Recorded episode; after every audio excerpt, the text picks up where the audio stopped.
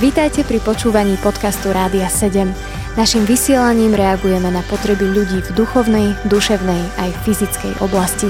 Cez ETR Rádia 7 chceme odrážať vzťah s Bohom v praktickom živote.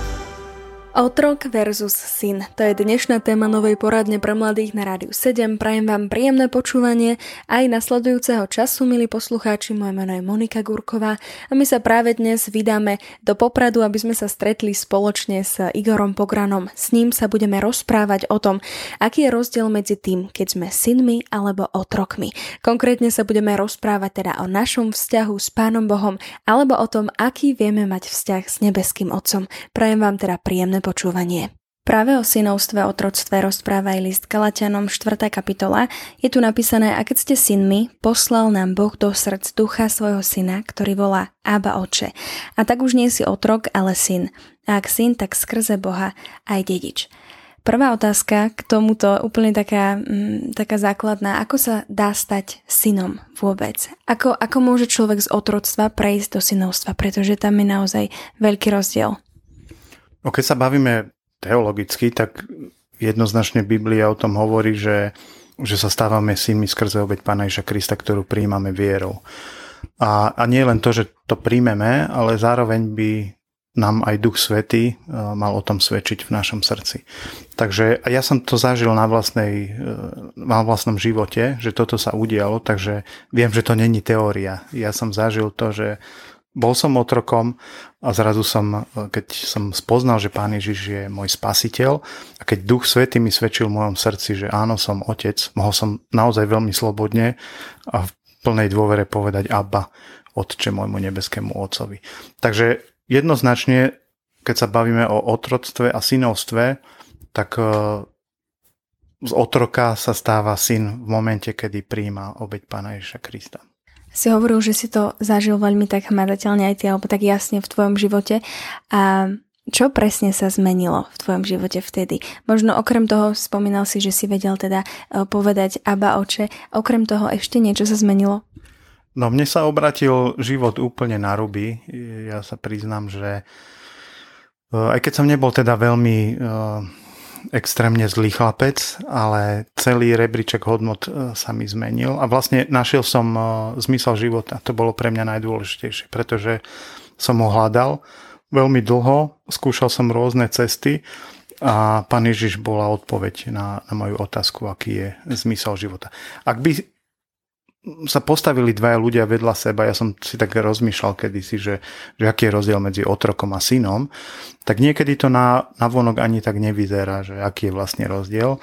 A čas, ťa, ťažko sa to dá povedať, že tak aha, tento je otrok, jasne, tam, ten je syn, ale vnútorne e, je to o niečom úplne inom. Takže my poznáme otroctvo a, a z kníh a z filmov a nie je to nič príjemné, a poznáme takisto dedičov a je to také je to hlavne o tom, že tá podstata otroctva a synovstva je e, úplne iná. Otrok, ktorý nemá práva, ktorý nemá nič, ktorý nemôže nič a syn, ktorý je dedič, ktorý má úplne všetko. A ja som toto zažil, že v tom duchovnom význame som e, bol ako chudobný otrok, ktorý nemá nič, ani perspektívu. Zrazu sa stal zo mňa, zo mňa človek, ktorý mal všetko. Bol úplne najbohatším človekom na svete, pretože som mal istotu väčšnosti. A všimlo si to aj tvoje okolie? Alebo aké, čo sa zmenilo možno tak aj na vonok, okrem tých vnútorných vecí? Ja som mal problém s alkoholom, dosť slušný, takže v momente, kedy som sa stal synom, tak som s týmto prestal. Párkrát som ešte zakopol, takže nechcem sa tváriť, že som bol úplný borec a Trvalo to chvíľu, kým som s tým prestal, ale jednoznačne toto bola vec, ktorú si okolie všimlo. Moje vyjadrovanie bolo iné a hlavne som začal rozprávať o tom, čo pán Ježiš pre mňa urobil. Myslím, že to bola najväčšia pecka. Bolo to obdobie, kedy som veľa priateľov stratil, ale na druhej strane som získal úžasnú rodinu v cirkvi. Aj po krátkej prestávke budeme spoločne s Igorom Pogranom na Rádiu 7 rozoberať našu dnešnú tému odcovstva, synovstva. Ostaňte s nami. Počúvate podcast Rádia 7. Aký je rozdiel medzi tým byť otrokom alebo synom Pána Ježiša Krista? Aj o tom budú nasledujúce minúty na Rádiu 7. My sa práve dnes v dnešnej poradni pre mladých rozprávame s Igorom Pogranom z Popradu a tento dnešný host nami ostáva aj naďalej. Prajem vám príjemné počúvanie. Hovoríš o naozaj úžasných veciach a to, čo teda Pán Ježiš Kristus nám ponúka, je to synovstvo skrze jeho obeď na kríži. Prečo by ale človek mal chcieť uh, prejsť z tohto otroctva do synovstva, keď ešte možno sa on rozhoduje, či ísť do toho, či neísť do toho. Čo je možno také, také tvoje, ktoré sú tie tvoje dôvody? No, to je dobrá otázka a ťažko sa na ňu hľadá odpoveď, pretože poznám ľudí, ktorí majú pocit, že nie sú otroci, ich život vnímajú ako veľmi dobrý a, a nemajú ani chuť, ani dôvod ho meniť. Ale jednoznačne tá perspektíva, ktorá ich čaká, nie je dobrá. Myslím, že to je úloha církvy, aby, aby ľudí, ktorí sú okolo nej, eh, pozbudila k tomu, aby, aby hľadala hĺbší zmysel života. A to je otázka, ak si myslíme, že život je to, čo žijeme na Zemi a potom to celé skončí, tak naozaj eh, nemá zmysel eh, sa nejak snažiť a robiť niečo inak, ako robíme.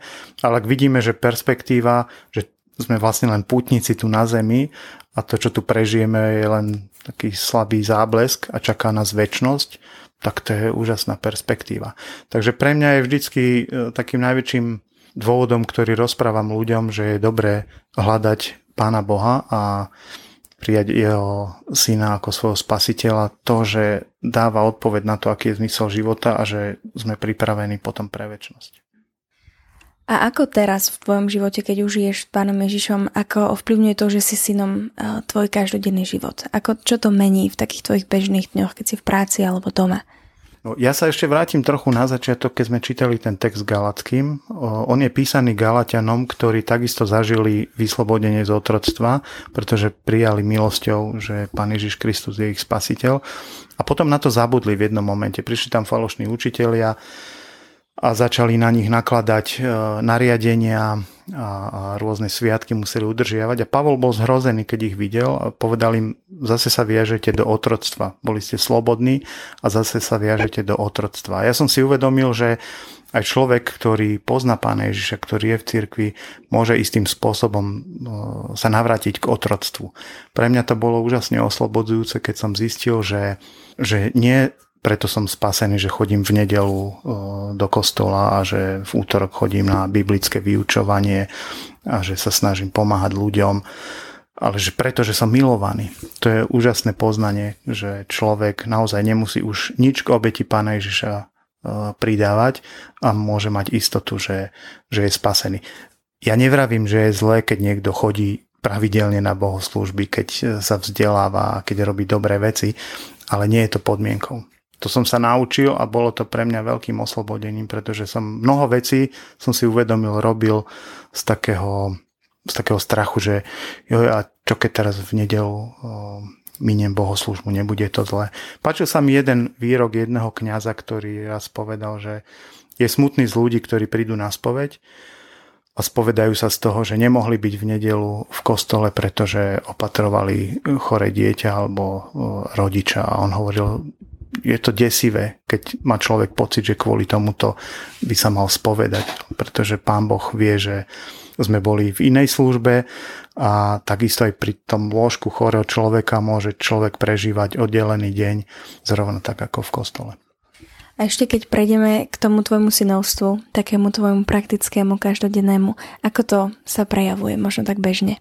No, Mám radosť e, zo života, čo majú aj mnohí iní, ktorí treba z kresťania nie sú, takže to je úplne, že výsada kresťanov, ale to poznanie, že, e, že som prijatý nebeským Otcom, Pánom Bohom, ktorý je stvoriteľ všetkého a že napriek tomu, čo som všetko vystrojil v živote, e, mojim zlyhaniam, každodenným, aj tým dnešným, je stále Otec pripravený ma objať povedať, mám ťa rád.